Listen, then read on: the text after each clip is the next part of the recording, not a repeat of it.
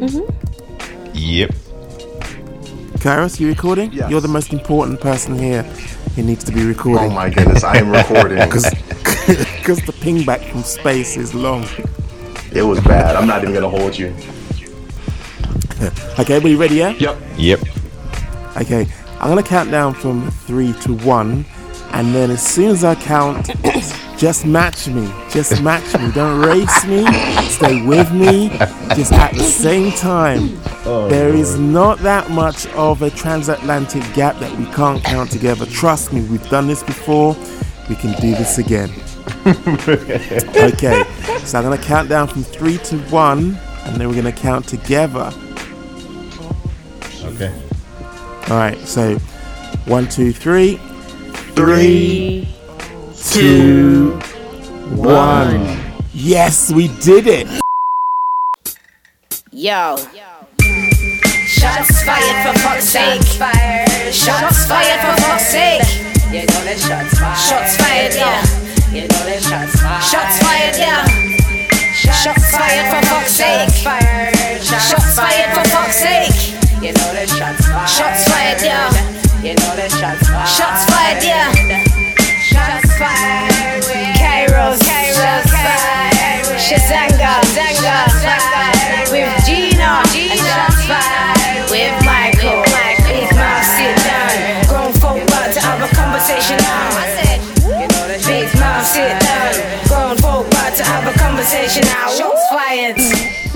I'm so Hi, sick I'm y'all. Michael Morgan, and welcome to Shots Fired. As usual, I'm joined by the gang. I'm joined by the militia.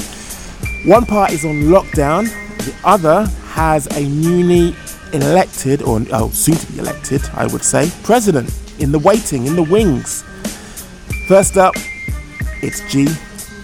What up? What's going on, y'all? How y'all doing?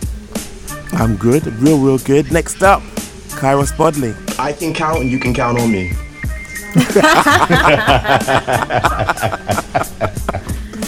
It's the husky voice himself. Last but by no means least, Chisanga Malata. What's good, people? Happy to be back. Sorry I couldn't be be with you last week, but duty calls and oh well. But I'm glad to be back, and we're going to be firing some shots tonight. Yeah. Ah, definitely. And from the get-go, we have a lot to get through. So you do have the uh, the mic, um, deep-voiced one, habitual line stepper, Chisanga Malata. Take it away. Habitual line stepper. Oh gosh, man. Okay, so as as you guys know, this weekend we have UFC Fight Night 183. Yes, 183 taking place in Las Vegas at, at the Apex. And one of the interesting fights, one one of the most interesting fights on the card for me is the return of former Cage Warriors and BAMMA standout Rhys McKee. As you all know, Rhys McKee uh, took a fight with Hamzat Chimaev on six days' notice at UFC. Well, I can't even remember what fight island it was. It was the third, uh, third. Uh, it was the third Fight yeah, Island. It was the third. It was the third one of the first stint of, Yeah. uh, of Fight Island in July, and uh, Rhys lost that fight, de- decisively lost that fight. But Rhys will be back in action this weekend, taking on Alex Morono. And I caught up with the North, Northern Irishman to talk about how his life has changed after signing for the UFC and if he had any regrets in taking that Hamzat Chimaev fight on six days' notice. So check out my chat with Rhys right now. So we're just a few days away from your uh, return to the UFC octagon at UFC Fight Night 183, where you'll fight Alex Morono. How have your preparations for this fight been? Yeah, fantastic. You know, very different to the last time. Uh, Mm-hmm. You know, I think we've had it's been probably about fourteen or fifteen weeks exactly since that fight. So Yeah. really, once we got home, it was head down straight away, and and then uh, a few weeks later we got the name. So it's been all go, and it's, it's been fantastic. You know, this is this is the first proper experience, I believe. And how how are you, how are you finding the, the first proper experience? Because obviously you got the the, the Chimaev fight on, on, on six days' notice, but now you've, as you said, you've had 14 weeks to sink your teeth into it and to mentally more prepare for it. So how has that experience been for you? Yeah, fantastic. You know, I'm I'm just happy. You know, I just um, you know, I'm just loving life. It's it's a fantastic life to have, especially now being signed to UFC. You know, uh, it's just fantastic, and it's something I love to do. And preparing for fights is. Is, there's nothing else I'd rather be doing, so it's just um, just a happy time, really, and uh, I'm excited to show that. So o- o- obviously, you, as, as we said there, you made your d- debut on Fight Island, which was a historic event in itself. But um, oh, no, sorry, let me let me rewind there a bit. Let, let, let me go back to before Fight Yeah. Island. Can you describe the emotion uh, that you had when your your manager Graham Boylan called you and told you that you'd been given the contract to to fight at UFC Fight Island? yeah, it was, it was just a, it was a crazy moment. It was actually like the weeks up before that. I, I probably um, not that I expected it, but I remember kind of imagining something like that was to happen, and, and then I, I kind of put it on the shelf. And the minute I did put it on the shelf was the was the minute I kind of got the call, and uh, just a crazy moment. It's like one of them things you always think you'll be embarrassed like looking back, but when I think about it, it's, it's like probably you know something I'll never forget for the rest of my career, and I'm sure I'll watch that video many many times. Yeah, I was about to say. Yeah, he he also shared it with the with the world your reaction, and I think a, a lot of us have been watching you for, for a long time. For obviously, you made your, your debut. I think was it BAMMA twenty two all the way back in twenty fifteen. So for um for, for a lot of us uh, media members to, to, to see you get uh, well to see your reaction after getting the call, it, it warmed the cockles, it warmed the hearts. So we're all happy for you Yeah.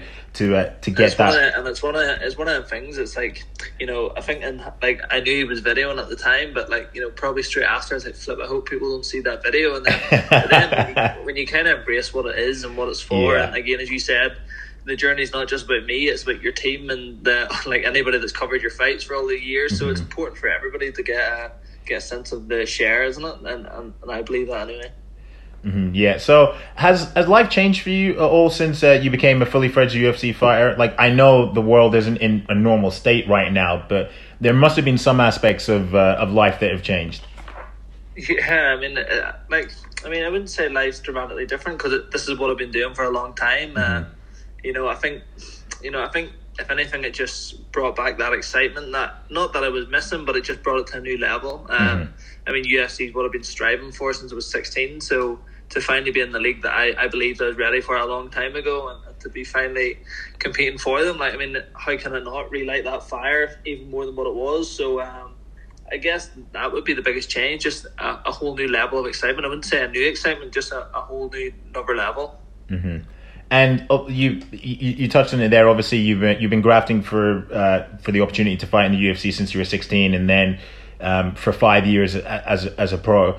How did it feel when you were making your way into that uh, octagon on, in, in July? And how did it feel having your, your name announced and heard all over the world? Yeah, you know what? I actually felt so normal. Um, it wasn't a moment that like, you know, there wasn't a point where I had to sit down and like try and get my head around it or, or anything like that. It was like very normal and like even the little moments like trying the gloves on for the first time and I'm wearing the tracksuit with my name on it, like they were moments that like, you know, it didn't phase me at all. Like, but you know, they're big moments, but it's just it was just very normal and very, and that, again that's how I take this sense of knowing I belong here, knowing this is my home for a long, long time to come. And d- uh, have you kept any mementos from those from that- from that first fight week? Like, I mean, kept the the, the track suits or or or even the gloves or whatever. Yeah, well, I, I train. I train in the gloves every day, so I've actually trained in them so much that one of the gloves there's no UFC logo on them. so uh, you know, I, I mean, I've got the shorts and stuff out and the tracksuit and all's there. And I, I gave a few bits away to like the family and friends, but uh, no, I always try and keep a few mementos. And uh, you know, maybe this one I actually plan to get the gloves framed, so uh, something for the wall. And you, you touched on your family there. What was your family's reaction to the news when you uh, when it got announced that you were signed? They must have been elated and just over the moon. Yeah, they're probably relieved because it's all I talk about. It's uh, it's all I ever wanted. So they're oh, no, not not relief. It's probably a sense of you know they were immensely proud, and you know um, I think when I was 16, 17, they they probably thought I was crazy. When I was eighteen or nineteen, they started to see something, and then when like in my earlier twenties, that they started to see it all coming together. So it was nice to to finally you know have the end product that I that I told them I wanted. So you know proud moment for them, but proud even prouder for me to tell them. And it must be a proud moment for, well for your country in general because you're you're the sole Northern Irishman flying the flag at, at, this moment in time. Obviously, we've had Norman Parke in the past, but how does it feel to be the, the flag bearer for Northern Ireland at this moment in time? Yeah, I love it. Um, to be honest, like I mean, I know there'll be a day when there'll be a few of us in, but as of now, I'm, I'm the only one, uh, and I kind of love that. To be honest, like I mean, it's no secret that anybody doing MMA, especially at a high level, like there's a bit of them that like loves the loves the platform, loves the stage, and, and I'm no different to the rest in that sense. Like I love the I love my name under the lights, and you know to be the guy that flies the flag is, is again it's so proud. It's a it's a proud moment, proud times. Uh, g- going back to to your debut, obviously you, you you took it what what on was it six days notice? Um, am I correct? Yeah, six days. Mhm, The six days notice. Like, well, obviously we know the the fight didn't go y- your way, but if, if, with, with the benefit of hindsight, do, like, do you believe that maybe like you kind of made it like it was a bit of a gamble taking taking a debut uh, on such short notice, or would you not changed anything? Oh, it was it was definitely a gamble, but it's a gamble I would take time and time again. Um, You know, it was a situation like is the re- the risk higher than the reward, and you know the reward was way higher. So, um, you know, listen, we went in that fight to win the fight, but again, circumstantial. Um, it didn't happen, but uh, you know, I regret nothing, and it was uh, yeah, no, I'm very happy with how not how it went, but I'm happy with how how it all has played out, and it's definitely played to my favor, I believe. And obviously, in, in your second UFC out, and you're facing somebody who's been around the block a lot longer than Hamza and Al- and Alex Morono. What have you made of his uh, of his last few fights that you've seen him in? Yeah, you know, Alex has had a he's had a mixed UFC career. Like he's, uh, Yeah. you know, he has. I don't think he's really. He hasn't really had a straight run of fire, like a lot of split decision wins and a few losses. You know, he strung one, lost one, strung one, stuff like that. So, um, you know, he's been around the block. I don't think he's he's lit the world apart. Um, you know, and again, I, I just feel like we're different we're a different level of fighter here, and but again, it's up for me to show that on Saturday, and, and I plan to do so. But he he has he poses his challenges and his threats, but you know, I, I don't believe it's anything I, I haven't seen before. And are you happy to be fighting somebody who, um, well, who, who, who is a UFC veteran? Because in a sense, it gives you the opportunity to prove more so that you belong here in the UFC, that more so than had you beat Chimaev. Because obviously Chimaev was an unknown uh, uh, commodity uh, prior to facing you. So are, are you happy to be fighting a, a much more experienced fighter? Yeah, of course. I think I would have been uh, got it if I if I got a debut fighter or someone with you know like a UFC loss, or I would have been got it with that. So to get a veteran, uh, and it also shows where the UFC put me. Uh, it shows you know the level they have me at. Like a win here, and there's no reason why I can't call it another well known name. Um, Yeah. You know, so I think again it does. It speaks volumes to, to how the level they know I am, and um, yeah, I think I think that says everything. And uh, uh, do you at all feel any uh, well added pressure to win this fight? Because in, in in the past, the UFC have sometimes been very ruthless with, with cutting people. Like I I know that wouldn't necessarily happen to you because obviously you took the Chimaev fight in six days' notice. But do you at all feel any pressure because of that? No, no, I don't feel pressure. I feel uh, the only pressure is on myself, and it's to perform. Um, you know, I don't feel pressure about. Like, I know, I know the UFC are ruthless, and rightly so. That's why they're the best promotion in the world. They don't carry dead weight. Um, but no, I don't. I don't feel anything like that. I'm just here having a good time, and again, Saturday's going to show uh, that I do belong there. And, and yeah, it's a non-issue in my mind. And uh, moving away from your fight, um, I'm I'm doing a, a, a feature on uh, Conor McGregor versus Dustin Poirier, getting fighters' predictions and fighters' thoughts on fighters' breakdown of the fight. How do you foresee this rematch uh, going? Yeah, I kind of see it going kind of the same, the same as how it, how it went the first time. Like I think Conor's just he's just a different level to Dustin. Although Dustin's had a good run, but um, yeah, I just think Conor will be too much for him again, and it'll probably I think maybe go into the second round this time instead of instead of so early. But uh, I can't see it being a different result. Now, going going back to the, the fight with Alex, obviously Alex lost his uh, his last fight to um, I, I think it was Khaos Williams. Uh, that that was uh, I think that was in February, but that that was only like twenty seconds. Uh, th- that stoppage. Do you garner much from like a, a short fight like that? What like uh, what can you really take from an opponent losing in like uh, under thirty seconds and then try to implement in your own game? Yeah, well, it's hard. I, I I've watched that fight. It was you know it's kind of a big part of Alex's career. I think he, he fights emotionally. He gets very aggressive, and I think he got caught up in the moment. Uh, you know, I believe that was his hometown, uh, and they come out to a gunfight early. So um, you know, you get you get clipped early. It, you know, I, I don't look I don't look into much, but I wouldn't look into much if it's in the last minute of the last round either. You know, I kind of Yeah. I watch a lot of fights. I watch, you know, most of his fights and break them down from there. You know, to, to score off his last fight, especially when it is a 30 second fight, would be silly and careless. So, um, yeah, I mean, there, there is stuff to take from it when you think about it, but not too much. I'm not, I'm not really into stuff like that too much. Okay, and a, a final question from me. I, I really do appreciate the time, uh, Rhys. Um, without looking too far into the future, I know you're not one to to get too far ahead of uh, put the put the cart before the horse or whatever that uh, that old expression is. But what do you hope uh, 2021 holds for you? yeah, I just want to fight big names. You know, I'd like uh, I want to start climbing up into to fighting a top twenty, a top fifteen guy, and you know, a few more wins and wins over the names that I plan to get. You know that that has to happen. It'll be a forced action from the UFC. So it all starts with Morono on Saturday night, and and then we'll go from there. Rhys, thank you very much for the time uh, today. I do, I really do appreciate it. Take care and you. good luck on Saturday night. Appreciate it. Thank you. Thank you. Okay, guys, we're back. I just wanted to garner some of your thoughts on Rhys saying that he didn't feel that taking the Chimaev fight at six days' notice was a gamble. For me, per- personally, who's laughing? Who's laughing? Sorry. But, okay, okay.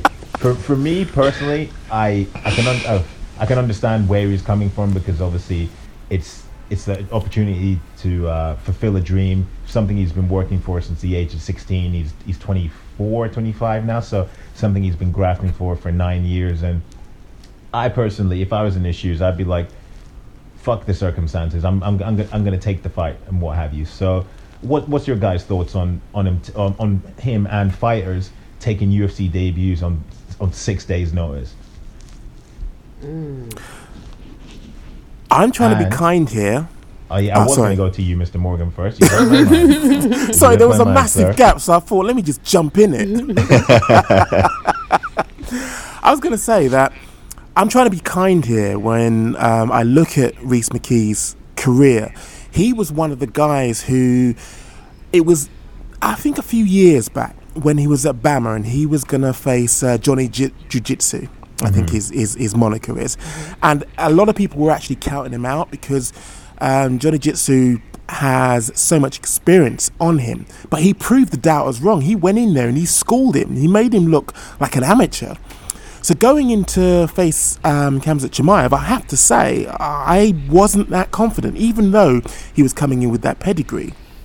When he talks about it not being a gamble, I can see from that perspective when you put into the mix the fact that you know he took out Johnny Jitsu um, or Johnny Jiu Jitsu, I, I can I can see where he's coming from. But to the fan, to the layman, even to anybody watching outside, of course it was a massive gamble. This guy had laid waste to the white Mike Tyson, and he'd done it in quite emphatic fashion. Of course, it was a gamble. He did it at a higher weight class as well.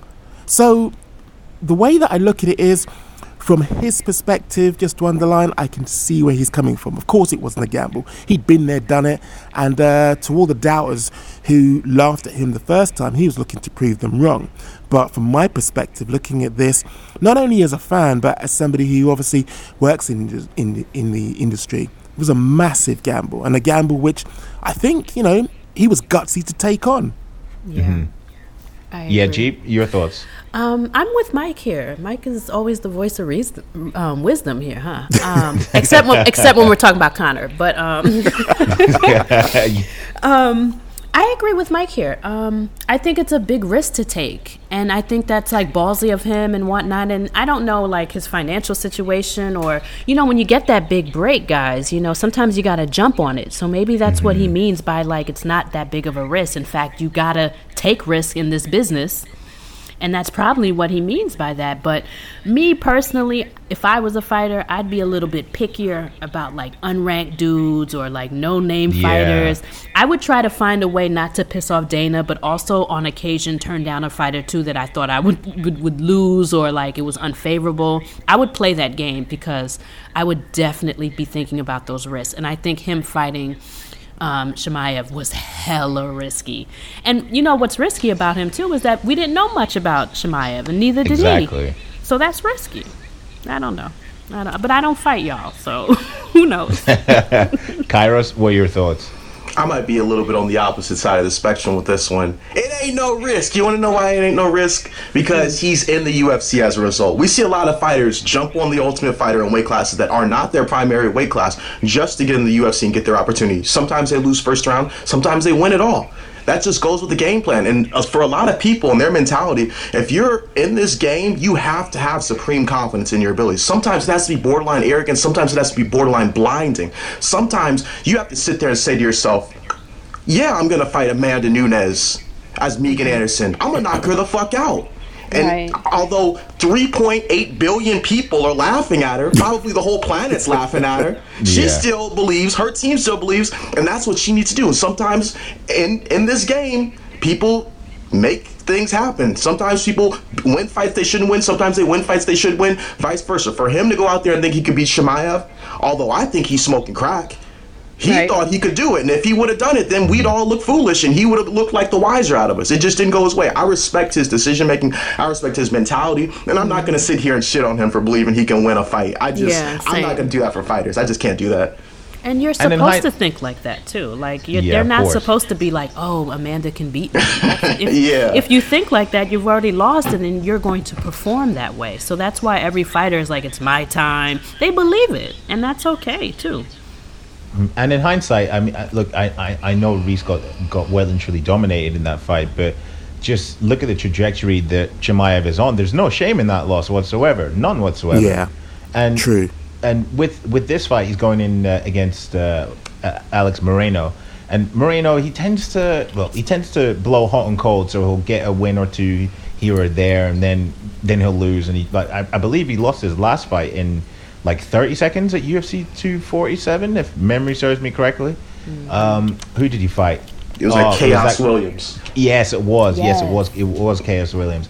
But I think, for, like we- weirdly, I think Rhys, if he beats Alex, it's going to put him in better stead than if he had beaten Chimaev because obviously, Really? yeah. Because if you think of it from this perspective, Chimaev was still still an un, un, unknown commodity to everybody else, and Alex Morono is somebody that's been around the block in the UFCs for I think five or six years.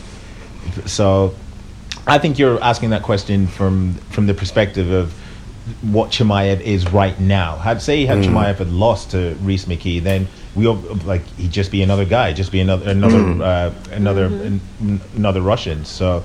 Uh, yeah, I think weirdly enough, like uh, impressive showing against Alex Alex Morono could well could put him in a better position. Yep. But that's just me, y'all. I'm crazy. He's got to win though first. That's my thing though. I'm thinking about what you're mm-hmm. saying. I'm factoring in my head. I'm like, he still has to win this fight. And although that's very Morono didn't look that great in his previous performance, he still has shown us he's got talent. And you're right, he is hot and cold a lot. But I think one of the X factors for Morono is his camp that he trains at. You saw like last year, Alfortis MMA went on a streak, won like 90% Yeah. of the gym's fights. This year, I don't know if the Yeah. percentage is as high as it was, but they still they still have some highly talented fighters and great coaching there. So it's, mm-hmm. it's going to be a war for him. I'm very interested to see how this turns out for him. Likewise, likewise. Sorry, I was drinking water and for some reason there was hair in it, and I don't know if it's oh. dog hair or my hair. And I'm like, I'm like, Dirty ass motherfucker. yes, I'm like, yo, what the? Because I drink a lot of water, so I'm always having cups in my room, filling them up, and like, I'm just like, what is this in my mouth right now? But anyway, let's talk about weight cutting in the UFC. We are hmm. entering a weight cutting renaissance. Yes, I said it, renaissance. There's a lot of fighters that we see deplete their body for 30 pounds, 40 pounds, 50 pounds of weight, sometimes in a week, sometimes in a course of weeks, whatever. And there's a lot of people who use that to their advantage. They're trying to be the larger fighter, the more imposing fighter, the heavier fighter on fight night. Rightfully so. It has its benefits. It certainly does. And there's a lot of people, there are a lot of people who've made careers out of doing that. But as we've seen, the longer you cut that weight, the harder it becomes and your performances suffer. RDA, when he was at 155 pounds, was phenomenal for a long streak of time. Then it started to deplete him at the tail end and he went up to 170. And then he wasn't cutting as much weight, but he also wasn't as large and imposing compared to his competition. So he came out there and won multiple fights and had success there against Tarec Saffiedine, Neil Magny, and um, a few other I can't remember the other person's name. But then he hit walls against the larger guys who were gonna grapple him too. So then we're in the situation now where he's thinking to himself, should I be cutting weight then and playing the game that everybody else is playing, or should I be doing my own thing? And you see it from other fighters too. You see what happened when Max Holloway went up to 155 pounds against Dustin Poirier and got smacked badly. Like the fight was not as competitive as people thought, and it showed in him reacting to the shots he's taken. You see a fighter like Joanna who dominates at 115, that she goes up to 125 pounds, and it's just a different ball game against Valentina. Yeah. You see it like so. It's not just the male division; it's the women's division. It's um, it's the higher weight class, it's the lower weight class. You have DC for goodness sakes had to cut weight to get down to heavyweight for one of his fights. For goodness, like how the fuck is he cutting weight for heavyweight, but then also able to make light heavyweight? That's like it Yeah. boggles my mind how people are doing this. But I think a lot of people tried the whole thing of I'm not going to cut weight for like the last two to three years, like Cerrone fighting at welterweight and other people fighting at welterweight and 45 and 35 and so on and so forth. But they've seen that they have hit a glass ceiling, and I think we're starting to go back to the old ritual ways of cutting 30 pounds on fight night, like Barao style. And I'm, I'm it's sad, but I feel like it was inevitable to happen when you aren't adding weight classes. Yeah. Do, do you want to add more weight classes, Kairos? Depends you- which weight classes. You like that um 165 um discussion? I fucking love that weight class. I do, but Yeah. I don't think we need to add a. Kevin Lee, the champ of that division. I didn't say Can- that. since, since we're talking about weight class classes and stuff real quick. Just like what's the sell me on the 165 division. I think juice from fighting with myself podcast tried to sell me on it and i just i don't know. I'm i'm maybe i'm just being an old purist or i'm just being stubborn but you guys like that idea? Like what Yes. sell me sell me on it. What's so special about it? The variety of matchups, of potential matchups we could see. I think of it like this: there are so many in betweeners in between 155 and 170 pounds. 15 ah. pounds is a large difference. So who knows what happens? Maybe Colby sits sits back and says, "All right, you know what? I'm gonna fight at 165." What if Tony was like, hmm. "You know what? I'm gonna fight at 165." What if Khabib's like, "You know what? I'm a heavy 55er. I'm gonna think about all the potential matchups that you could possibly have in that." And people saying that it's gonna deplete the two most stacked divisions that everyone claims is so stacked. Well, if they're so stacked, you wouldn't be worried about depleting the divisions. It's either they're stacked enough to have a weight class in between two of them and they still have enough talent to carry on, or they aren't as stacked as we are saying they are. So my question is this: which one is it? And I also think it's safer for a lot of people. I think that there's too many people. Like Woodley weighs probably 200 pounds. I, I'm confident saying Tyron Woodley weighs 200 pounds. He's a big gentleman. He's a like, huge thick. dude. Yeah. He's thick. The like this the telltale for knowing that someone's large for weight class is looking at that ass, and he's got a fat ass. So I'm saying right now he, he's at least 200 pounds. So that's why I'm saying like think about what would happen for Woodley if a lot of the larger fighters who are like, well, because there's a weight class for me, I'm gonna move down because I'm a larger guy, but I can cut a lot of weight, or vice versa. I'm a smaller guy and I'm not trying to do all this. I feel like that would benefit guys like Woodley, especially if they added one in between 170 and 185 per se. But you know, that's a little bit too picky. I know that a lot of people aren't even thinking about Yeah. that sort of thing. But just for right now, I think 165 is important. But I also think that either I think 105 for women is important too. Oh, Not- Yes, I think yeah. 110 is a little bit like a no. I, I don't like that idea at all. That will definitely mm-hmm. deplete the divisions. But a 105 pounds for women is definitely going to help too. But you have to find the fighters. But yeah, I also think I think there needs to be a there needs to be a gap between between uh, light heavyweight and heavyweight. The discrepancy is just far too big, and I don't know if, I don't know if you guys saw the other day and uh, the the World Boxing Council and they got ridiculed for this uh, the other day for. In, introducing another belt because in boxing there are far too many belts. There's like four federations and then and then multiple champions or whatever. But the WBC just in, introduced a, a bridger weight uh, weight class. So that weight is going to be the uh, between cruiserweight and heavyweight because you've got guys like I don't know if you um, know the Ukrainian uh, U- Ukrainian gold medalist uh, Alexander Usyk who fought Derek Chisora, um, uh, London's own Derek Chisora, a couple weeks ago. So he's wanting to move up to uh, well, well, he has moved up to heavyweight. He was a former undisputed cruiserweight champion of the world, and he's like, I've cleaned out the division. I need to go up and try figure stuff out. But when he fought Derek Chisora, who he, well, if he, he's a big guy in comparison to like your normal guys, but in terms of heavyweights, he's not that big. And Chiz, uh, Usyk next to him just looked very, very small. So for so I can see the benefit of adding a weight class in between there. And so, like, in bringing it back to MMA, like I think Jon Jones, uh, I, I like Israel Adesanya made a, a good point when he was like, "You're going to put on all this extra muscle to." To, to go and compete against heavyweights, you don't know how you're going to move with all the extra muscle. You don't know how your central nervous system is going to work with that. I think if there was a, a cruiserweight uh, uh, weight class in between, that would be perfect for Jon. He, like he could just not have to cut weight, if you know what I mean. He could just go in there and just just eat normally. But so yeah, I think 165, uh, yeah, 165 and cruiserweight weight class and 105. Those would be the ones that I'd add. Mr. Mike- Morgan, Yeah, Mike, what do you think? I'm waiting for the You see- contrarian point of view to come Right. in. no, no, I, Yeah. I, I, I, I like the sound of it because, you know, people like Kevin Lee do spring to mind, and I- I always think of when I think of 165, I think of Kevin Lee because it's tailored to him. I Yeah. think Yeah, it that is. there is no, there's no real logical argument against it, given that you know, well, one, the fighters have been calling for it, but two, this whole lockdown and training and weight cutting, it's no and impossible. And and the way that I look at it is, surely that means that you know you'd actually cut. Like Kairos said, there's no arguing against it. You'd actually cut the divisions which are so stacked, which are so um, talent rich in terms of how many people in that division. There's, there's not really an argument against it. There really isn't. Well, well, there must be because Dana's not doing it. What have you heard about Dana not? What's his problem with it? He just doesn't uh, just don't like change I, I, I, I don't know like man. yeah I, I well, don't get me wrong like I mean obviously we know the UFC is the mi- mixed, martial arts elite elite uh, elite promotion and I mean th- from their perspective they're just like nothing's broke so there's no point in fixing it Right. but, Yeah. but I like I like um, I, I like that we mentioned Kevin Lee because G, uh, you uh, like obviously we met at the UFC two for for uh, fight week, and you saw Kevin Lee on media day. You saw he looked good and whatever. But do you remember what he looked like when he stepped on the scale in the morning? The uh, like when he cut weight, yeah, he it was ama- hor- Yeah, terrific. horrific. it was Like, horrendous. Yeah, yeah, it's pretty scary. Did you speak to him about? Did you speak to him about about the weight and uh, you know? He has spoken about it before, but I'm trying to remember where I heard it because I, I know that you spoke to him.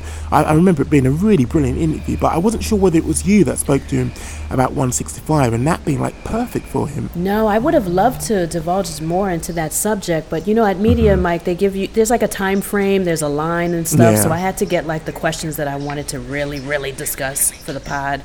And if it had been like, if I had been given more time, I definitely would have asked them that because I'm not very savvy with this topic. That's why I'm asking. Even though this is Kairos' topic, I'm asking. I'm picking y'all brains because I'm not. I've I've never cut weight. If I lost weight, it's because I wanted to, or you know, I've never had to cut weight for a sport, even when I played them. And even so, um, just yesterday, Mike Perry said, you know, he's got 10 days, but 25 pounds, and I'm not sure how I'm going to do it, but here we go. So it is Oh my definitely God, an it's issue. just- yeah. It's ridiculous, and I well, we're, we're even missing uh, arguably the person who cuts the most weight about uh, recently, Paulo Costa. That man, like, well, he has to he has to diet down st- like strictly like to the macronutrient to fight week, and then afterwards, then he has to remove whatever water he's got left in his body. like, I mean, it, it's it's ridiculous, and I think he de- well. Oh yeah, do you not remember? Um, the, like he was doing a series of uh, of YouTube videos and whatever, and I think it was. No, in fact, I sp- yeah, I even spoke to him. Like in, uh, in I completely forgot about this. I even spoke to him. Uh, it must have been about maybe four four or so weeks ahead of the the Adesanya fight, and he said he was weighing.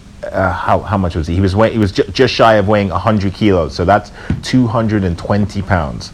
220 pounds that, that, that he was weighing, and then he got down to well, he, he made championship weight. So um, it's that's just not good for the body. That that man would have to cut down to like he'd have a hard cut getting down to 205. Do you know what I mean? And my thing is like this if you're losing all that weight, how do you nourish the calories that you're burning from also working out? Like if I did that, I would faint. Like if I worked out as hard as I as I normally do, but also not come home and just pig out. you know what I'm saying? Oh But- yeah, I know what like you mean. how do, I don't understand how these athletes fuel their bodies because they work out so hard, but yet they can't eat certain things and whatnot. I think it's just it's scary, but also hella intriguing. Like, how, like how do you fuel the workouts if you have to watch what you eat like that? It, it's not even fueling the, the workouts and um, fueling your body, the brain as well, in terms of the water that you actually lose. That's why, obviously, this is like a, a well well worn trope, but that's why there's so many knockouts. When you know you look at what they're actually doing to the body, they're literally stripping every single part of their body of water, including the brain. Yeah, I think it's insane. It's fascinating, but insane. And it also, they do it so much. So, like, when they get older, are they going to have, like, kidney failure? Are they going to. And then we sometimes we wonder why they act so strange when they're not fighting. Between the brain trauma and then this, this water that you speak of, it kind of makes me wonder, like, it's kind of why a lot of them might, might be reckless out here. You know, you just never know. You know, you, I know you're going to get onto this, G, but Mm-hmm. you know, maybe that might be a factor in why Mike Perry is the way that he is. But I know that we're going to get onto it, so I won't steal your thunder. But Mm-hmm. that I think does actually, well, does need to be discussed. Yeah, I just think there's like a whole facet that we're not ignoring, but we don't know much about because it's like to study the brain, people unfortunately have to be dead for like the type of damage that we want to see that, you know, combat sports causes. So it Yeah. kind of makes it difficult to kind of study them. They, you know, they're alive still, but they're acting crazy. And I wonder sometimes if it's all the concussions and the weight cutting and and even though their bodies are beautiful and they're like cardio machines, I wonder how they're hurting themselves, especially in the long run. You know, when you're 80 years old and you're 70 years old and you've cut Yeah. weight for over 20 years and you've had hundreds of concussions. What do you, what happens then? You know? Uh, only time will tell, unfortunately Yeah, unfortunately. that's the thing. That's the, that's what's so scary. You know, something to think about though. You're up, G. Oh, I'm up. Okay. Um, well, I wanted to talk about like um, fan and fighter interactions, but specifically online. So it's no secret to everyone here that we spend a lot of time online discussing MMA. And for me, it's Twitter and MMA Twitter, but we also use like other social networks to connect. For example, Kairos MMA is on YouTube. And sorry for the shameless plug. If y'all not watching this, y'all are bugging out. Kairos has new toys, new new everything, and it's dope. Shout out to you, brothers. New look. Yeah, like it's. I'm really impressed. I watched it um like two nights ago. Yeah, it's quite a step up. Good for you, Kairos.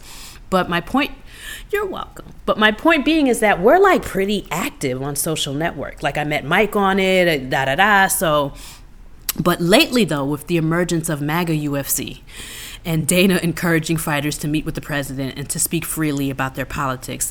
And also with this pandemic, um, MMA has been weighing heavy on me lately. And what I mean is that, like, the fighters to me, as of lately, and like a lot more than I've ever known since being a UFC fan for maybe 20 years now, they're really starting to show like a really ugly side of themselves. And it's like shocking to me.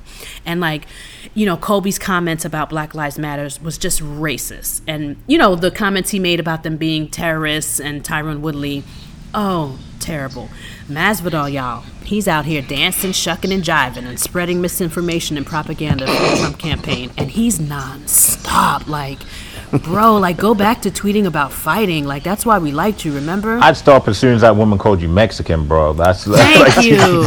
you know what I mean? Thank you. You know, and he- he's still going. Jake, and then there's COVID. Jake Shields tweeted yesterday, "If you're having a bad day, just remember there are grown ass men that are scared of COVID." My God. Wow. And it, and then I could go on and on. I found a video of Tito Ortiz and some Republican comparing Obama to Hitler. It was unreal. What? And then and then it's not even always political or about the pandemic. Some of them abuse dogs. Just recently, I'm a huge Santiago Ponzinibbio Oh, fan. Oh no. Huge. Oh yeah, I saw that. Yeah. Guess who's just like, you know what? Here we go again. Um, I believe he had his dog's ears cut Clipped. clipped. Yeah. And he posted a photo of the dog healing and also used the N word. Like, what's up, my N words? Um, no, thank you. So my tirade is basically like, I feel like it's just been a lot lately that fighters are just kind of showing us that they're really flawed or like really mean spirited people. And it's really taking a toll on me. But here's the good news. I recently bumped heads with Jared Gordon online. And once again, I was shut up. Once again, he's online and he's actually telling someone that they're an idiot for wearing a mask and also for approving of Biden's tax plan, which basically is he wants to tax rich people. So, um, a friend of mine named Natraj that is also a very loyal Shout out Natraj. Yeah, shout out to Natraj. He's a loyal listener to this podcast. He's listening right now. I don't even have to tell him to listen. He listens every week to both shows. He's in Yeah, my we love mentions. Natraj. Yeah, we He's love dope. Natraj. And not only that, like I've been tweeting him the same way I've been tweeting Kairos, quiet as kept for years. So it's like they become your friends. So I don't know what happened, but Jared attacked him when Natraj was like, "Wait, bro, you don't wear a mask," and and blah blah blah. And um, Jared told Natraj, "Speak English." Now let's What? talk. Yes. Now let's talk about Natraj. Natraj is um, Indian, and he looks Indian in his photo. And also, Natraj speaks, I believe, three different languages and speaks English probably better than me and you. And when he was tweeting Jared, he spoke perfect English. So you know me, when I saw that and I saw the racism and I saw my friend mm. getting the brunt end of it, oh, I jumped right in. You know, I try to stay out of stuff now because you know me, y'all. I'd be suspended one day, online the next. So I'm trying to watch my mouth out to and shit. Twitter handle. Yeah, shout out to that. I'm still here. Y'all can't shut me up. But I jumped in on this, and we ha- we dragged him from from here from he- here to Timbuktu. He got dragged, and some other people jumped in. So, long story short, in the morning I wake up. Jared Gordon gives me and everybody that he beefed with an apology. Oh my God. It did so much for me. I even told Jared, I was like, I'm elated. Everyone needed to see a fighter do the right thing or like mm-hmm. speak nicely. Like, there's just so much bullshit on here. And that me and him had a nice conversation and was so nice of him to kind of talk, you know, like to apologize. Because it just feels like these fighters are jerks lately. I don't know, but that's just my opinion. Whatever. And guess what? I was elated. It didn't last long. Y'all heard about UFC Shayna dragging Mike Perry? Another Yep. fighter online interaction that went horribly wrong. Apparently, his girlfriend Latory uh, said some not so nice things about Danielle Nickerson after that. Um, that what's it called? That interview that she had, the very compelling interview. yeah. Yes. UFC Shayna didn't care for it. She had some words with Latory. Mike Perry jumped in, and man, oh man, did he jump in. He told uh, UFC Shay- Shayna, says the bitch with another woman's husband as her profile. By the way, UFC Shayna is an open lesbian that has just a guy friend in her profile pic. and then he said, Get off me and Latory's nuts. The only way I would ever hit a woman is if she put her hands on Queen Latory. And please believe I'd leave a mark, bitch. Oh my Oh god. my God. So so forget about the Jared Gordon thing. I'm back to being like these fighters are fucking horrible. You know what I'm saying? Like and I Mm. only speak for myself and it's only because of as of lately they've been saying a lot of off the wall shit. So my thing is this. Has there been like a lot of do y'all agree with me or is it because I'm an empath and I'm sensitive? But haven't y'all been seeing a lot of just gross racist or just you know, flawed behavior by these fighters a lot lately? And also, do you guys have any positive online interactions with fighters? Like, have you just mistakenly or randomly, like, kicked it with a fighter online and you were like, yo, that motherfucker's cool? Kind of like a Jared moment? And I am going to start with Chisanga. Uh, I'm okay. So I'll. I, I- I'm. I'm not gonna lie. I think when I first got Twitter, I can't. I can't remember how many years ago. Um, I was a huge, huge Rampage Jackson fan, and I talked mad shit to Rashad Evans, like mad shit online, like, like, like mad shit.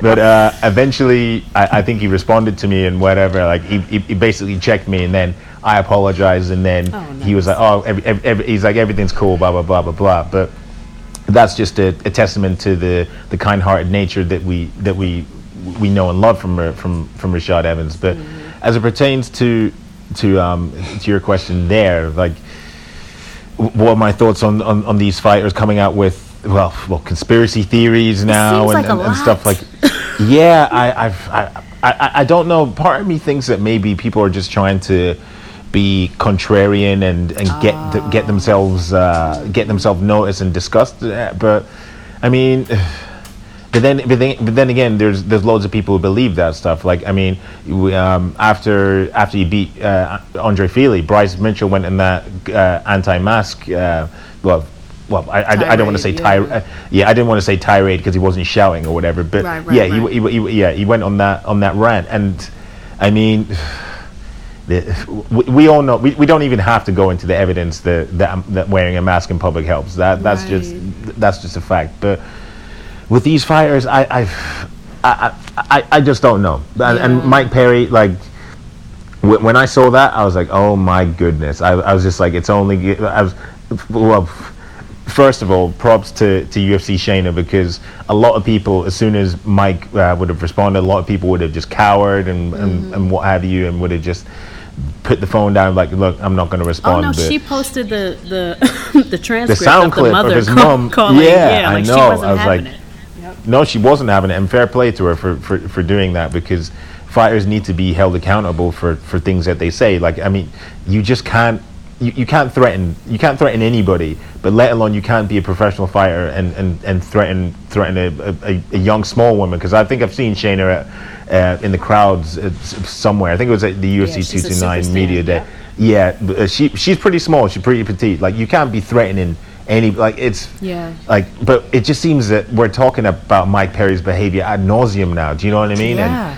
And nothing's going to be done. I hope. I hope beyond hope that when does Mike fight? It's next weekend. It's next weekend he fights. Or uh, I hope that somebody asks. Yeah, I hope that somebody asks uh, him about his interactions with fans, and I hope somebody uh, uh, asks the UFC about it because you can't have you can't have your fighters threatening demand well, well threatening violence against any fans, let alone female fans. Yeah. But I'm also trying to think of have I had any cool interactions with with fighters online? Uh, I think Kenny Florian back in the day. Oh, Uh, yeah. I've- I think I, I, I- I was doing like the UFC stand thing, like, oh, it's my birthday. Can you wish me a happy birthday? And he he wished me a happy birthday. I think it was my my uh, my twentieth birthday, and the, but he. T- he jokingly responded like, "You don't look 20, you look about 30." And it's like, "Oh, cheers, man!" But like, but you know, but, you know, just having like a little joke or something. or- yeah, so I'm sure there are plenty of others, and if they're hearing this or whatever, I'm sorry for for not remembering, but that's just all I can remember off the top of my head. Because it's kind of what I said before, fellas. Like, I have been watching this sport for so long, but I feel like right now, these flawed personalities, these like egregious things they're saying, or just when you, they just don't seem human right now. And I have not experienced that so much since like 2020. You know what I mean? Like right now, right here. Kairos, what are your Yeah. thoughts? Is it extra right now? And do you have any um, good interactions online with fighters? I have two frames of thought. Like the first frame of thought is this: like there's probably like 500 people on the UFC roster, and we can count like on our hands of the people who we know are just like fuckheads online. So I, I'm not gonna sit here and say it's all the fighters. It's Right, just a small right. portion, and it's like stupidity and idiocy travels further than like positivity. So that's why we keep seeing it because like, oh, look at this dumbass True. motherfucker saying this dumb Yeah. shit. I'm about to retweet, quote tweet, make some memes. Right.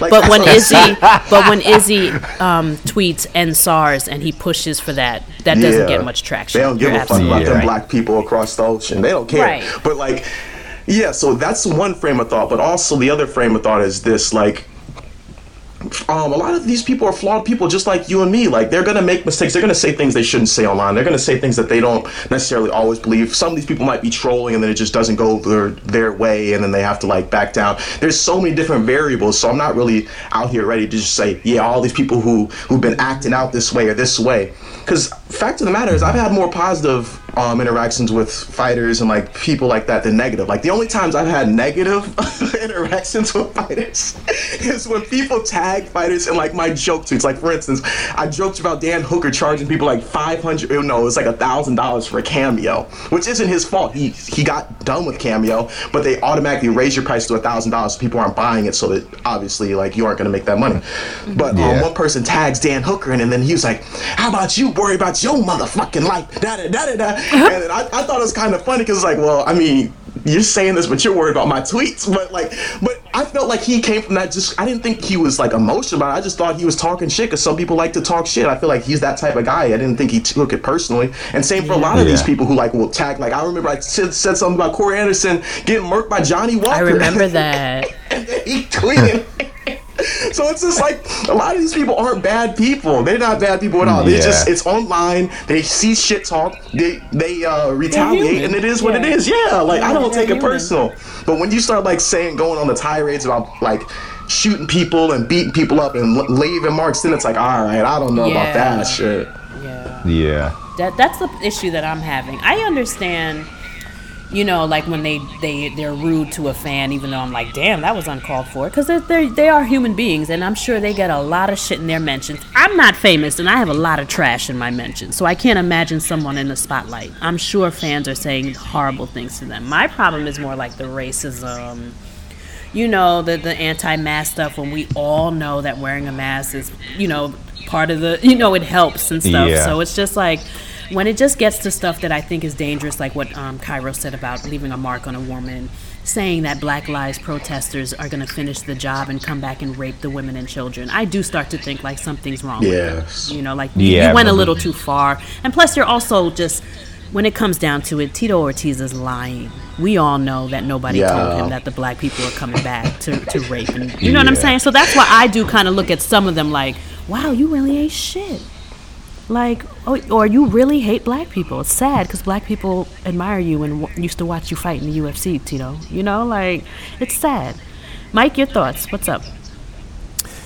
Um just like chisanga i've got some really good interactions really good memories and really good um, fighters who i call friends because of interactions yeah. online. Mm-hmm. um, so my um, interactions have been i would say 99.9% positive. Ooh. In the, I would say, infrequent um, times when I've clashed with fighters, we've ironed it out. I'll give you a couple of examples. With, um, I'll always go back to this, Muhammed Lawal. We were yeah. having this massive tear up online, and we're talking like, you know, really like slinging insults at each other. And bearing in mind, he's a professional fighter who could snap my neck in an instant.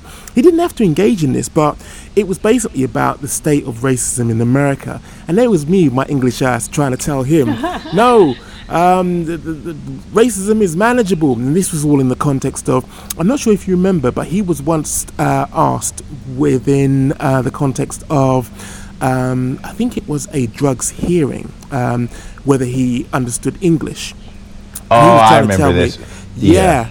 He was trying to tell me that it was down to racism, and I was like, "No, it's not." Anyway, he was bloody right. Of course, he was right, and there was me trying to to tell him. Anyway, Yeah. So we had like a massive argument about that. Fast forward three years, we're sitting across from each other, having a face to face interview, and he said, "Yeah, I remember that."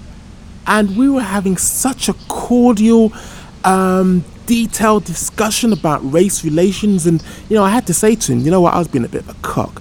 You were absolutely 100% right. And we spoke like, w- you know, we, we turned off the recorder after the interview had actually finished, and we spoke for a solid 45 minutes, and it was about every and anything. But it just made me think, you know, sometimes when you know you, you hear and you see these interactions online these people are decent in person they are really really decent Yeah. in person but the other um, in terms of interaction so i just got to squeeze this one in there again again this was down to me and, and me being a cock i'm as, you, as, as you know really pally with um, Kane Mousah Yeah. so when he was clashing uh, Mark Diakiese, I sought to get myself involved. Highly unprofessional. And was really gunning Mark and telling him how he moves like a mummy. He moves like a mummy with his legs cut off. And like, I, I was Bruv. really, really going to town on him. Now, You turned into a troll, was- Mike? That's not like you.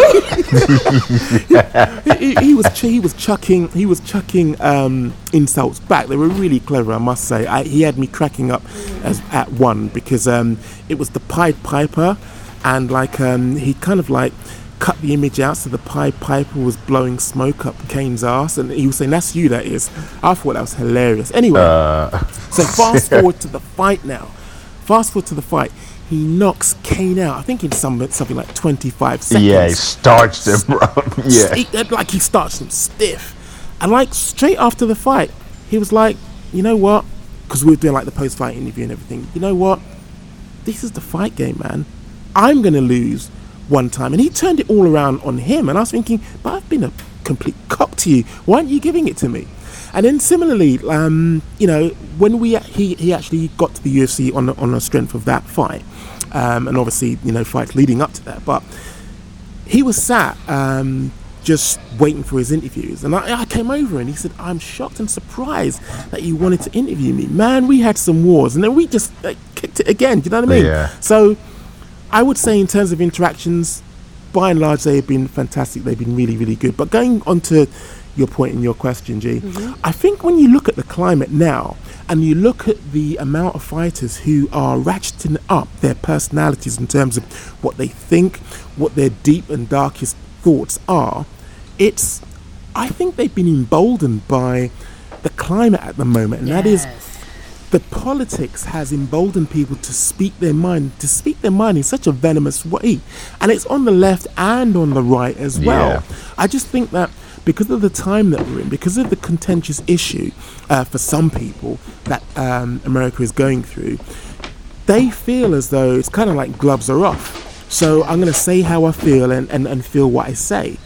Now, I, I'm not saying it's just down to that and that alone, but it does seem that that has been a trigger for some people because if you look at the timing, you know, the politics I feel does play a large part in it. Mm-hmm. Yeah. No, I, I agree with you. Yeah, and also too, they have a boss that doesn't like discipline them. Kind of, there's no code of conduct. He's pushing for them to speak their minds, especially if you are leaning towards the right and support Trump. So like, this is maybe what I'm experiencing is like that culture change. Sometimes Mike and I have discussed like things are changing. The UFC is becoming quite political, and my politics don't necessarily align with what Dana's pushing. And although they don't align, I'm not like angry or anything about it, but it's just kind of like, man, this gets kind of heavy sometimes, bro. Like, damn. Like, I don't want to hear someone say that, you know, black protesters are coming to rape and kill children. It's kind of like, Tito, chill. Like, you have black fans, you have. I'm convinced he was dropped on his head as a child, man. yeah, something's wrong with him. Yeah, like, Yeah. yeah. Well, or, or maybe his you know- parents didn't put too much into education or something. Like, there's just something going on with him. Let, let's not let's not diss and let's not um, you know uh, castigate those people who are acting in the way that they are. Okay, they're acting up, but I, I'm with Kairos when he talks about free speech. I'm with Kairos when he talks about you know really and truly this is a platform where you should be able to say what you like. And, Oh, of and course. I, I think Um, we discussed it as well, G. Yeah. But as well as that, it's good to know where you stand. It's good to know that people hold these views. And I don't think you should be backwards in coming forward. You should say it with your chest. But Yeah. before I forget, massive shout out to Shayna on two fronts. One, for that line that she delivered. Dusty Coochie. Have you seen that meme? Have you seen that video?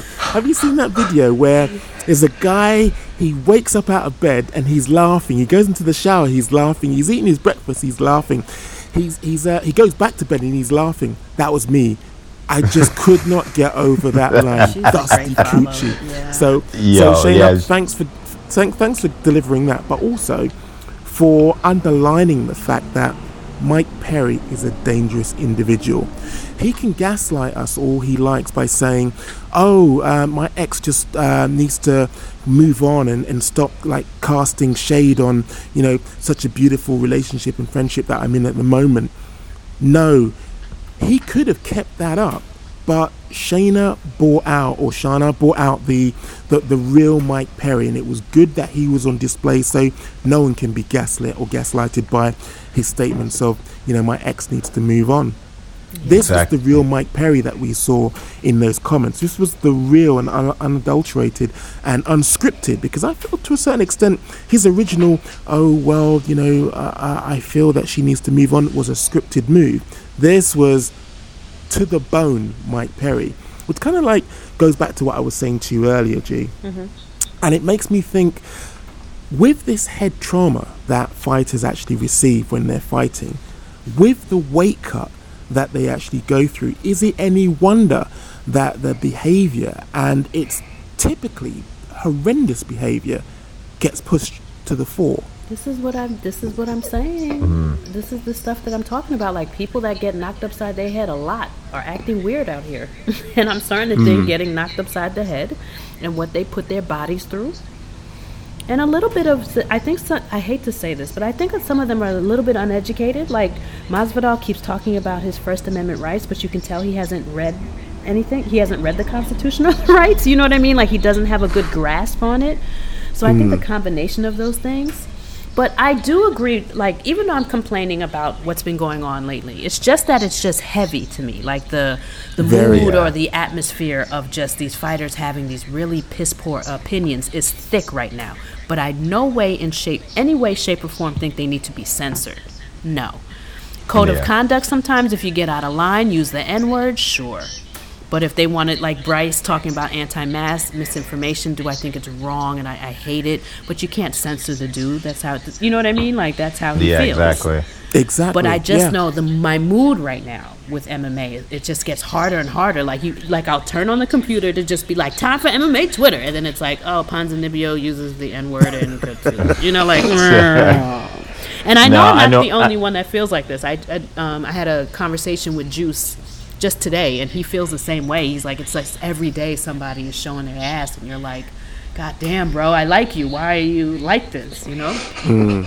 Yeah, like uh, well, I mean, I think, I think the some some of the piss poor views, as you say, will uh, will will die down as the the temperature of the political climate in America dies down over the, well. Well, it will, it will die down. I went- I think it's January twentieth. The inauguration is, or or what have That's you. That's what but, Juice um, said too. Yeah, he was. He's like Yeah, I- said the same thing. He's like, I'm hoping, as the country, the you know, the political strife and all Mm-hmm. that stuff eases a bit. Perhaps that'll just ease up with how some of these things they're saying.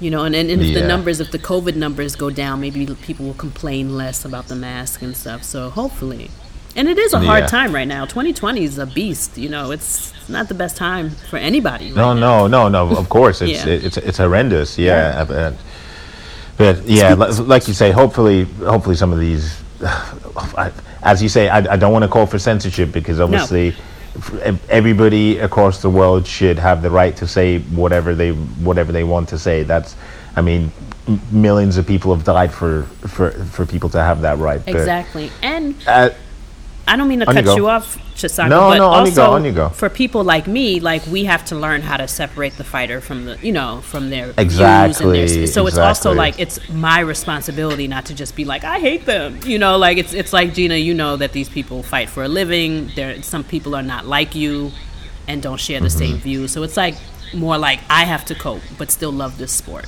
you know. just just picking up on what you just said there about 2020 being a shit year i'm sure that no one on this episode of shots fired can argue that it's been the shittiest oh, year it's the for worst year of leon my life. edwards Yes, it is. He got so Le- Leon Edwards has had one of the worst years a fighter could have. I mean, imagine being so close but yet so far. Imagine having these fights lined up that would actually propel you to actually lift gold and then it be snatched away. Now, given all of that, it's no wonder that he has not necessarily been in hiding because uh, a few interviews um, have actually come out, but um, nothing as prominent as the one which he did with Ariel Helwani. Now, we've all seen the interview in which, you know, he talks about how he is now um, fighting um, Khamzat Chimaev December 19th. Now, one of the things that kind of stuck out to me, or actually, you know, made me pause and made me keep rewinding it just to make sure that's what he said, um, was when he was asked, uh, did he think that Khamzat Chimaev was overrated? And he said, yes, he feels that he's overrated. And it made me think, are you taking him lightly?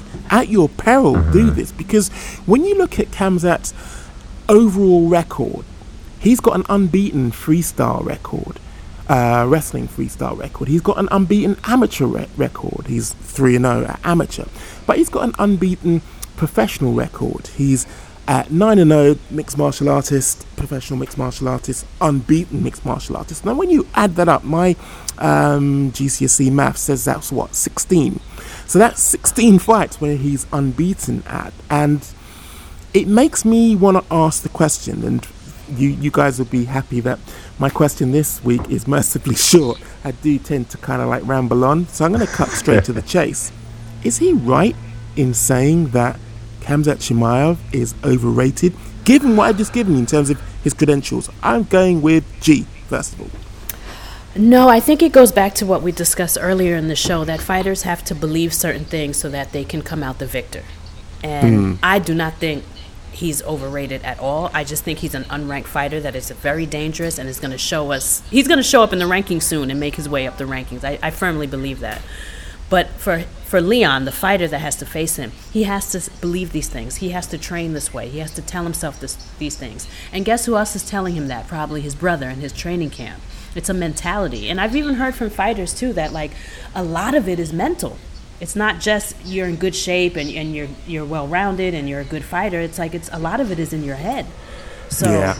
I think that's just him, one, believing it, and two, setting himself up to win. He's got to believe that stuff. I don't know. What do you What do you guys think? Hmm. I, well, I, I, I don't think Leon's underestimating him in any Yeah, no. shape or uh, shape or form. We all know Leon's a, a very cerebral and, and methodical type of person. He's not going to be over uh, overest- underestimating uh, Hamza whatsoever. But in terms of is Hamza overrated? Uh, look, it, it's it's difficult to say. It's it's difficult to say right now until uh, un- until the, those two share the octagon together in, in December nineteenth. Like I mean, I mean, f- look, obviously you beat beat John Phillips. John Phillips, for, formidable fighter. Any fighter that makes it to the UFC is a formidable and good fighter. Yeah. Or actually, maybe, maybe I need to kind of tone that down because some of the fighters that we've seen recently in the fight nights, like. Yeah, I think you Uh, could say yes. that before COVID and these last minute. Yeah. Yeah. yeah. Okay. So yeah, I think I could say that before. The because like. Uh, uh, no, I don't. Want, I don't want to name names and air put anybody right. on blast or whatever. But I think, I think some of you guys like you know who who, who we're talking about, like some of the fights. But yeah, until we see Hamza lock horns with well the elite of the elite, and Leon is the elite of the elite. Obviously, he's won eight eight of his. Uh, he's on an eight fight win streak, or is it nine? Is it? Eight? I know it's it's an eight fight win streak. Sorry, but if I'm wrong, but unt- until un- until we see Hamzat move in there with somebody who's at the at the, at the top of the heap, you it, it's difficult to say he's overrated. Now, if Leon schools him and I mean stuffs every takedown and just makes him look amateurish, then obviously that yeah we can draw the conclusion. Okay, there we we put him on this hype locomotive train a bit too early or, or, or what have you. But until until then, uh, it's I, I I don't know. I personally don't think he's overrated. I think don't think like the the the wrestling that he's shown and the ferocity with his grappling. It's Yeah. I- It's it's. Yeah. I mean, it's scary, scary stuff. It's And- there, scary and- stuff to watch. And, he's got them hands. Yeah. Yeah, oh, of course, Uh, of course. Uh, like, it, and it wasn't even like it was a hit and hope with with Meerschaert as well. It was the first right hand that he threw of, of the Yeah. fight, and it was so fast. It was like a piston. It just the way he cocked it, chambered, and then it was back, and then oh, Yeah. so Because it's so funny. I- a lot of times when we when we love when we love a new phenom, or there's always questions like, "But can he wrestle?" Remember when Izzy was like, "Yeah, Yeah. but he hasn't faced Yeah. a wrestler." And remember when Johnny Walker was like, "Oh, but he he smokes everybody so quickly. He hasn't been tested." Yeah. I don't feel that way with Chimaev. I think like what you said. nobody's asking those questions. What question is there to Yeah, there's ask? nothing. He can grapple, and then he knocked uh, Meerschaert to another planet with one punch. I'm like, it's over. Like he's well rounded. So good luck, y'all. Yeah, just good luck, we yeah. Just before we go to Kairos, I want you all because Kairos is going to go last in this. I want I'm going to come back to you all, and I want you to seriously consider what I have said to you before. I feel as though Khamzat Chimaev is going to get in there and he's going to blitz Leon Edwards. Now, just oh. just just mark my words. Think oh. about what I just said, and also bear in mind the pedigree that I've just gone through of this man. Anyway, over to you, Kairos. I don't even understand why we're asking this question. By definition, Hamzat Chimaev is so motherfucking overrated. Holy Oh. shit! I don't understand what the Go. fuck I'm listening to right now. I hear y'all t- swearing on the Bible on this unmarked talent right now. He's about to go out there and beat the number three ranked guy in the world. See, I ain't say all that. What Yeah. the You can go ahead and, and give I Mike did. that. I did with my chest. yeah. Do, do Yo- y'all yo, know the yo. odds that Hamzat had when he stepped in to fight Rhys? That man was minus 1400. Now, I understand it's short notice. Bro, how are we going to give that type of odds to anybody? Bro, this dude is so overrated. And I'm not saying he's not talented. I'm not saying he's not dangerous. I'm not saying he's not mm. impo- like he can't impose one, but I'm just saying. Y'all, I remember after he beat Gerard, and there were people saying, he should fight Usman. He should be fighting top five. He should be fighting. Yeah. I was like, yo, Yeah. what? Yeah, no, I'm with you, Kairos. I thought that was ridiculous. I think him fighting Leon is ridiculous. I still Yeah. think after Meerschaert, give him someone else, not Leon. Damn, like I do agree with Kairos that the way he's being perceived is a bit much, but I do still think he's a motherfucking threat. Like I think, I think pretty soon we're not going to be having this conversation. He's just going to be elite or you know, and, you know, at the Yeah. top. Like we, we're Or- just yeah. yeah. I didn't feel that way about Johnny and other people that you know people had like um, hype trains for. But for this dude, I do. But I, I'm with Kairos on this. Like the, the way they're loving him up, and, and then when when he sat next to Dana during that fight, remember Mike how mad I was? Like, Yeah. he was front Yeah. front row and center, boy. like he was the vice president. I was like, get, get him out of there. Just because this motherfucker well, I got a think Mike- beard and says smash doesn't make him Khabib. I, you. I, I am so sick of people seeing attributes of certain people and thinking that that person is that fighter. They Like are the, not the that new guy. version, yeah. The new, I hate it too. Oh, the, she's the female Khabib, or he's he's yes. the new Khabib. No, he's just How can you be the new Khabib when you're still in the same man's generation? Do you know what I mean? Right. Like, I'd understand maybe 10 years down the line or whatever if there's similarities, Wait, but wait, wait, wait, wait. And wait. does Just Khabib the- have weren't a- you just the guy just a while ago saying about the guy's phenomenal and threatening and and Rufus wrestling? Weren't Yes, I'm guy? saying that. I'm saying that. But but what I'm yeah, yes, I'm saying that. But I'm not saying that. Oh, he's the next Khabib Nurmagomedov. That he's the, the next. He's a clone of him or what, whatever. Each fighter is their own fighter. That's what I'm saying. And Yeah. plus, the argument that I'm raising is that. You, I don't think you can say, "Oh, he's the next Khabib." When how how old is Hamzat? He's like maybe six years younger than Khabib. Do you know what I mean? Right. Like I'd understand if it's like maybe ten years down the line or, or what have you, or you could say, "Oh yeah, it's the second coming of Khabib Nurmagomedov or somebody with similar I hate when traits." Or. Yeah, it annoys the hell out of me. Yeah, it's it's Yeah. fans being. I hate the oh you the new this. No, I'm just whoever like or you know or that the female Khabib. Nah, she's just really good at wrestling. Leave Tatiana alone. You know what I'm saying? Uh, like, stop that. I, I, I, I, I'm sticking with Khabib 2.0. oh, You know what? Come on. Let- okay, let's put it in terms of something you can relate to. Let's put it in terms of some. Okay. Brad Pickett's pupil. Uh, Why can't I think of his name right now? What, what was that? I, I Nathaniel what you said there. Wood. Nathaniel Wood. Brad Pickett's uh, pupil is Nathaniel Wood, correct? Yeah. Okay. Yeah. Wasn't, weren't people saying he was going to be the next Pickett? Was, wasn't people uh, hyping him up like he was like the next generation version 2.0, similar to how they had TJ Dillashaw being 2.0 to Dominick Cruz, similar to had people being 2.0 to certain styles. Yeah, I, I vaguely remember seeing that narrative. Yeah, I remember Yeah. seeing it for both of these people, and I understand there's similarities. And yes, I train around in proximity to certain people, and yes, I do this, that, and third. But there are so hmm. many people that we have seen be cautionary tales. To this, where it's just like, just because I'm your teammate doesn't mean I'm gonna win fights. So I'm like, Artem Lobov, where where is he? He trains with one of the greatest martial artists on the planet. He fighting in bare knuckle boxing right now. Okay, what about Kennedy Nzechukwu? He's a Nigerian. Everybody thinks that just because you're Nigerian, you can automatically fight. That man should be zero and three right now. No disrespect to him, but he should not even have a win on his record right now. There are so Yeah. many people out here that y'all are so ready to roll out the red carpet for, and they ain't done nothing to get the red carpets. That I Yeah. I do agree with that. I just think eventually he's gonna walk on that red carpet, and I think Chisanga feels the same way. Like we're not falling in love with him the way like the, those dumbass fans are, but we recognize that he's probably going to be What's pretty that? damn good. not you, not you, Called you a dumbass fan, Not you, Mike. Mike. I'm sorry. I heard that. Not. Oh my god, I'm just talking shit. She Mike, I talking was shit. thinking about you when I said. I heard her As say if this I dumbass fans. Mike. As, as you've got the mic, G, we're going backwards now. We're going to come back to Kairos last, just to give him time just to, you know, marinate on what he's just said there and just maybe mull over what I've said.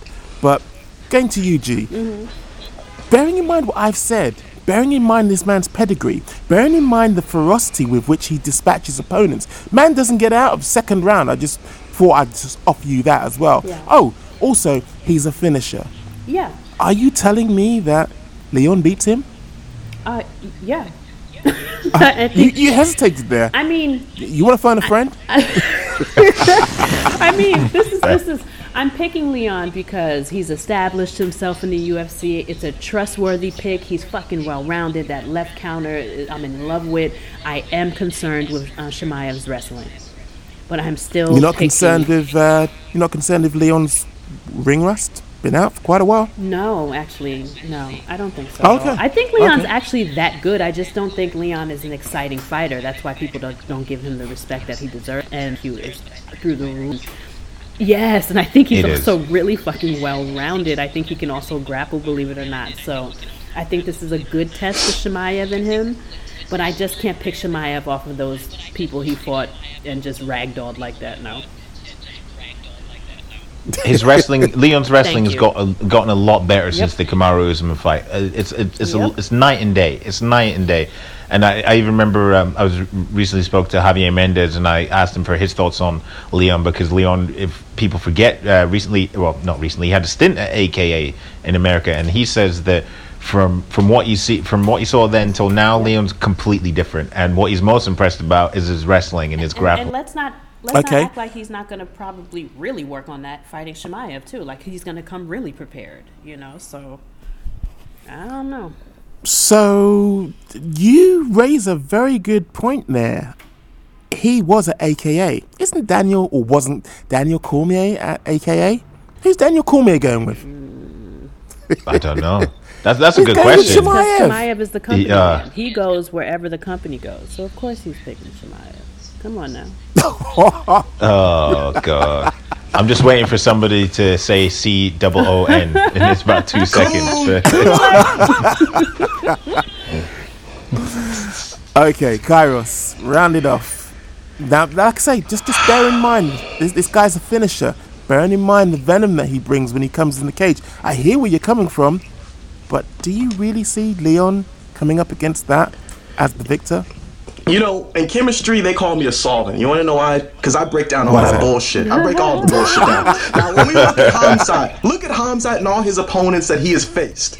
If he Hmm. were fighting in Bellator, y'all would swear that motherfucker was MVP fighting all them cans. So why the fuck is it that these people are in the UFC and he's doing it in the UFC and it somehow makes a difference? It's either very, the opponents. how, how, how very dare you, John Phillips, the white Mike Tyson, the can. Oh, he's a How big very ass That's not you. what I I'm think saying. he's a can. That's not what I'm saying.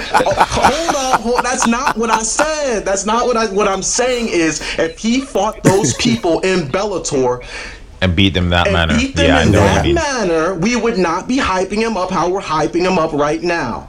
That's Mm-hmm. what I'm saying. And it's facts. It's straight. fa- People treat the UFC like there are no. You guys said it earlier. There are you. If you're in the UFC, X, Y, Z can happen. We've seen a lot of people who should not be in the UFC. One of the worst fights I've ever witnessed was UFC bout. I won't disrespect the people by saying their names, but it was by God the worst fight I've ever seen. And it showed me right then and there that certain people don't belong in this organization. Certain people shouldn't be fighting certain people at certain amounts of time. I'm giving Hamzat uh, Shemayam zero motherfucking credit until he steps in the case and fights Leon.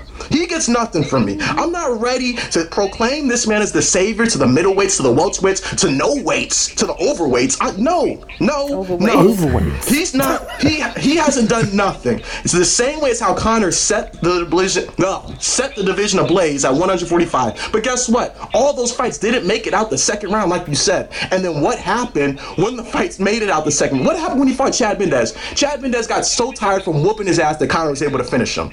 What happened when he fought Nate? Mm-hmm. When it got out the two and a half minute mark. That's the difference between people who are unranked, who would never be ranked in the UFC, to people who are sitting in the top three you are going to have to go to the distance with these people. And if by mm-hmm. God you get them out of there, getting more power to you. But when you go the distance with them, Leon is a guy who's going to win rounds. What evidence do we have that Sh- Chimaev can win rounds against elite competition and against someone who's not going to sit there unless you throw a straight right down the pipe with their back up against the kick? Like, there's certain things that people in that category of fighters don't allow you to do. Fighters like that aren't going to willingly allow you to push their back up against the outer gun and throw shots at you, except for Tyron Woodley because his his back's glued to the back of the cage. But uh, everybody else, though, everybody, the people Yeah, aren't going to let you do that to them. Leon's gonna circle out. He's gonna force you, force you to chase him. He's gonna throw back too. He's not gonna just sit there and be a heavyweight. Yo, I'm telling y'all, I'm telling y'all, and I know I say some dumb shit. I know I got bad fucking picks sometimes too, but I can feel this in my loins right now. I can feel Wow. Leon is going to make y'all pay I hope he does. for this I black hope. Feel Leon in your Yeah, loins. I, he, Shut up, look, I, loins. I said this weeks ago. I said No, I was I picking too. Leon. We, we talked about this. Uh, well, yeah, I'm, I'm, Oh, I'm, y'all I'm, I'm picking Leon, Leon. I y'all? didn't For pick him. No, no, no. Hang on, hang on. Hold on, hold on, hold on, hold on. I was giving Chimaev his props. I wasn't saying that See, w- Kairos- his skill set at this current time Kairos is enough to beat Leon. that we- That's what like Right. you're Kairos conflating don't the two. understand that we think Chimaev is really good, but hasn't proven himself Mm. yet to us. But we respect the fact that his wrestling prowess is something that is insane, and that one punch knockout to me was the truth against Gerald Meerschaert. However, I'm not picking him to beat Leon Edwards, you know, but I respect him, Kairos. I'm not about to say he's overrated, and I'm also not Mike who thinks like Leon is about to perish. You know what I'm saying? so Didn't someone who picked him two episodes ago? It was two or three episodes. I know Mike picked Shemaya, but somebody Mike? else picked him too. Nope. Nah, Nah, nah. everybody was oh, against Oh, me. okay, all right. Yeah. I was the lone voice. the lone bird. Mike was same lone voice voice. in the wind. We Do you know what's annoyed intervention. what, what's annoyed me about the the booking of, of the fight and I, what made me think about this was uh, the matchup between Kevin Holland and Jack Hermansson. That's they probably should have given Hamzat somebody in the top five or top six, not the top three. I think that that's the appropriate step up in competition. Like you're just like you, you're, you're just above the um, the the, the seven, eighth, ninth, and, ten, and tenth guys. But if you win, it shows that okay, you're on the cusp of being elite, and then then they chuck you the number three, It's and then you can earn a title yo. shot off the It's back of that. Development. That's what they should have done. I think that's what they should have done. But instead, like, and I, and I don't get them. Uh, I don't. I don't. Uh, I don't get them. Sorry, I don't begrudge them for doing this. Like, I, I, as I said weeks and weeks and weeks ago, that I think they're they're they're concerned about the Russian market, and they think that Hamza Chimaev can be their next big star over there in like the Eastern Bloc. I think that's what that's why they're investing so heavily into him, and that's why they've um, they've fast tracked him, and that's why like I'll, I'll, I'll another comparison I could say as well is that um, although he did earn his title shot uh, with uh, with the winner of a former title challenger, a two time title challenger, Darren Till was somewhat fast tracked, Somewhat, and that's Somewhat. yeah. That's why he. Yeah, exactly. Well, every but at least if- somebody that's elite because they didn't develop him enough. Yeah. but go ahead. But at least, at least with Darren though, he, he well he beat a two-time title challenger, so he could lay claim to to, to his. Uh, he could have a decent claim to having the title shot that, that he was given. But in terms of Chimaev, man, like, uh, yeah, it's Mike and I discussed this on the on the other show. Like I kept saying, why not Neil Magny? Why not um, Vicente Luque? Why not Jeff Neal? Why not Michael Chiesa? How the hell we get to Leon? Because you want to get him straight to Usman. That's where I'm like, that's wrong. He should be after Meerschaert. You give him a step up. That's Magny. That's you know Chiesa. That's you don't give him Leon on an eight fight win streak and on the you know on the fringe of a title shot. That's that's where the overratedness. That's where you get the Kairos people yelling and shit. And I get it, you know.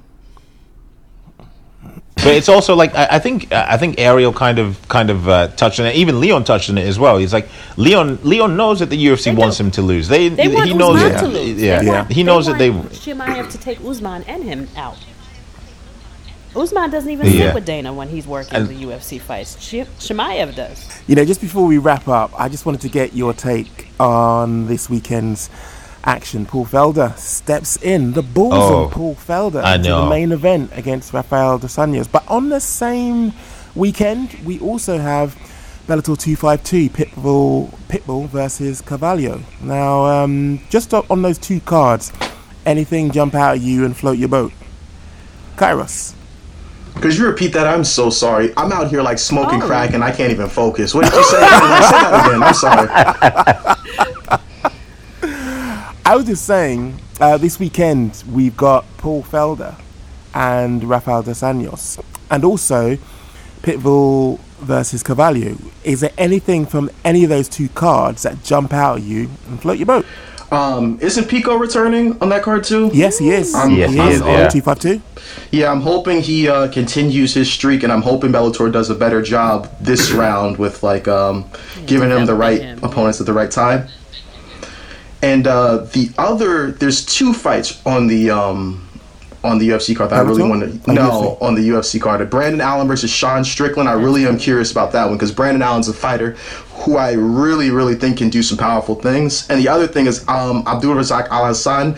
Like he had a tough go around with his return to the UFC. Like they did not give him any favors, giving him. I think it was Lazzez. Yeah, Lazzez. they Yeah, didn't give yeah, him any favors yeah. with that. But this one, I think Abdul can come out there and show exactly why we hyped him up so much. Yeah, I'm, look, I'm looking forward to the I'm looking forward to Ab- Abdul fighting as well. 'cause let's not forget, like he, he had that long long layoff for uh, um, because well obviously remember he was he was accused of uh, sexual assault, but he was exonerated. remember, yeah. It's, uh, I, I think that just flew completely under the radar for, for a long, long time until it came in, in- until it came out that oh yeah he's been clear. Like the headline came up that oh he's been arrested in connection or what have you, and then nothing, and then it just came out that oh yeah he's been cleared. But yeah, that, I'm, I'm I'm looking forward to the the Pitbull Carvalho fight. I really, Yeah. I really, really am. That's that's going to be well, it's arguably the fight I'm looking forward to most. But I, I don't know. I don't know whether it's the conviction with which Carvalho speaks or just the fact that he is that good. But he's got me convinced that he's going to smash Pitbull, smash him into a million pieces. Obviously, the, well, uh, his his conviction is just absolutely amazing. So can't wait to see that. Can't wait to see the return of Pico as well. But I'm a little bit worried of, you know, who he's actually going up against. Now, remember, me and G we've spoken about this extensively. That you know, bring the guy on gradually. But the guy, if I remember rightly, he is 13 and 8 who he's facing. Now, bearing in mind, yeah, bearing in mind, Aaron Pico is only 6 and 3. So I'm a little bit worried about that. Uh, slowly, slowly, catchy spider monkey is um, is being ratcheted up a pace. But on the UFC card, I'm looking forward to seeing old friend of the podcast, Eric Anders, who joined me when we were on the first lockdown, and uh, we had some jokes um, on that podcast. But also, I'm looking forward to seeing Rhys McKee and seeing what actually happens when he clashes Alex Morono, 17 and 6 to fight. um, Rhys McKee's 10 and 3. Now, I know records are for DJs, but I think that Rhys has got his work cut out for him.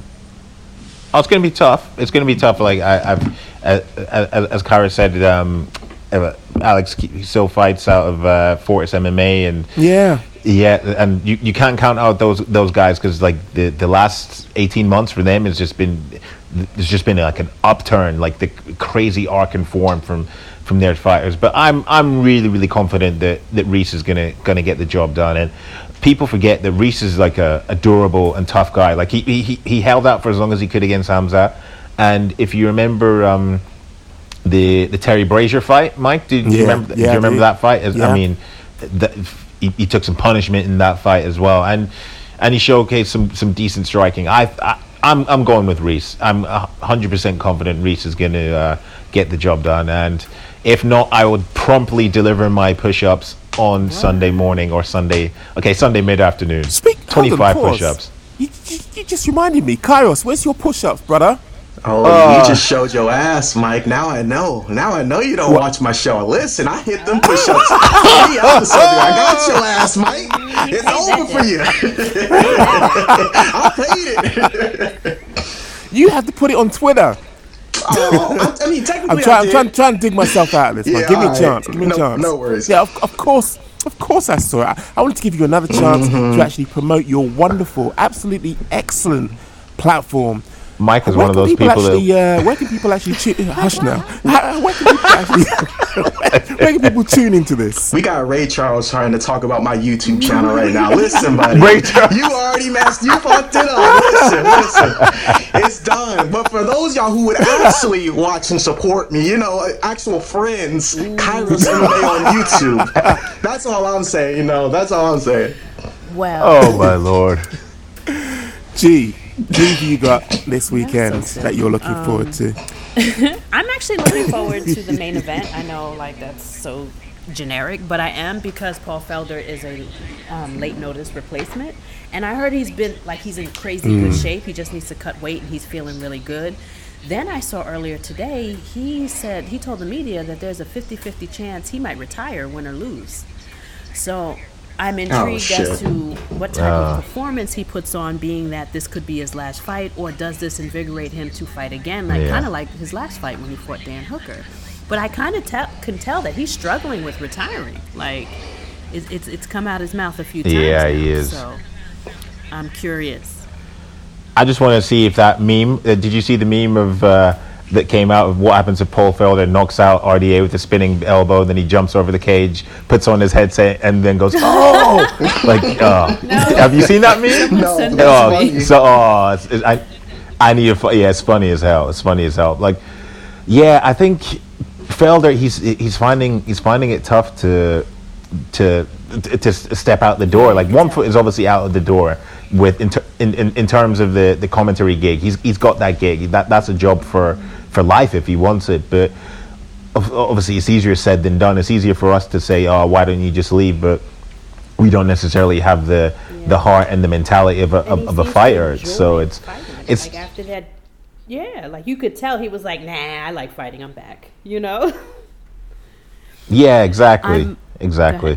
I mean, but I, I, I hope he just finds peace in, in his mind and what, with whatever decision he does make. And I'm also digging Brendan Allen versus Sean Strickland. Sean, we just watched him, you know, have that really fun fight where he kept yelling at his competitor, "Why won't you fall?" You know, so that's still fresh in my mind. And Kairos is right. Brendan Allen is one hell of a prospect, and this is at catch weight, so it should be interesting as well.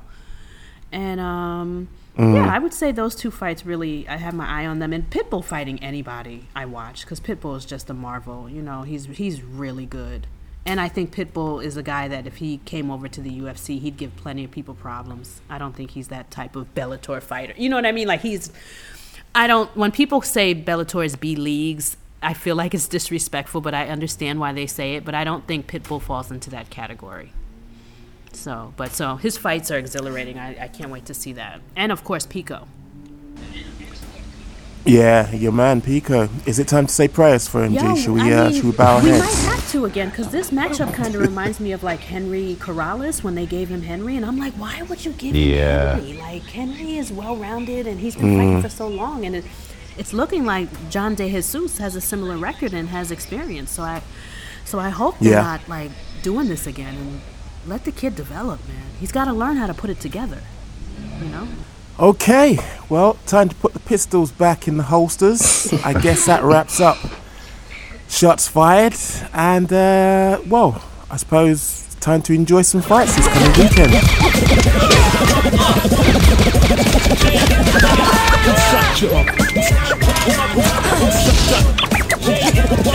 Shot your separate the weak from the opsa.